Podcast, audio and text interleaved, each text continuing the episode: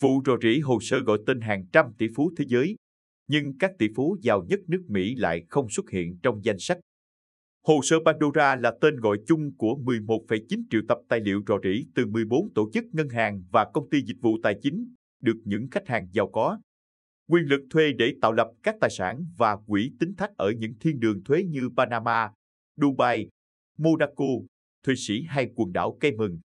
Theo The Guardian, tập hợp tài liệu khổng lồ này chứa đựng những bí mật về các giao dịch và tài sản của 35 lãnh đạo thế giới, bao gồm cả những người đương nhiệm và đã về hưu và hơn 300 quan chức.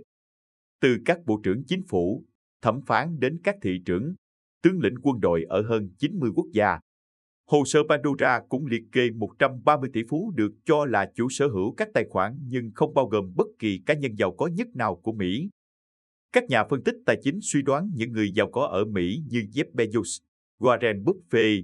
Elon Musk và Bill Gates có ít động lực hơn để sử dụng các thiên đường thuế ở nước ngoài do mức thuế ở trong nước họ phải trả thấp tới mức họ không cần tới các thiên đường thuế ở nước ngoài. Theo một cuộc điều tra được tổ chức truyền thông phi lợi nhuận ProPublica công bố hồi tháng 6, khoảng 25 người giàu nhất nước Mỹ, trong đó có các tỷ phú Bezos,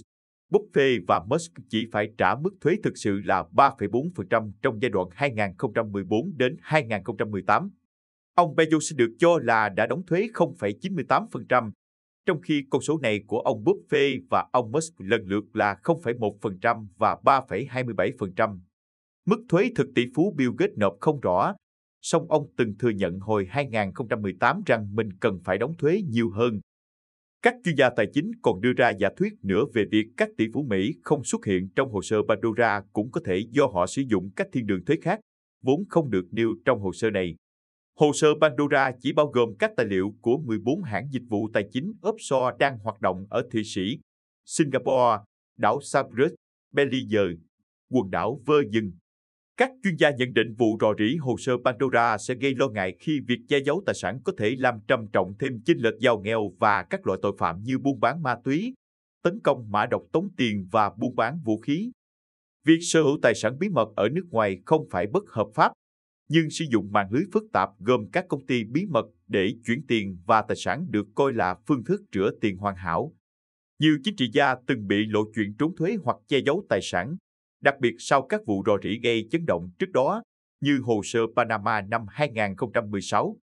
Hồ sơ Pandora với ước tính 2,94 terabit dữ liệu là vụ rò rỉ khủng nhất trong những năm gần đây lớn hơn nhiều so với hồ sơ Panama năm 2016 và hồ sơ Paradise năm 2017.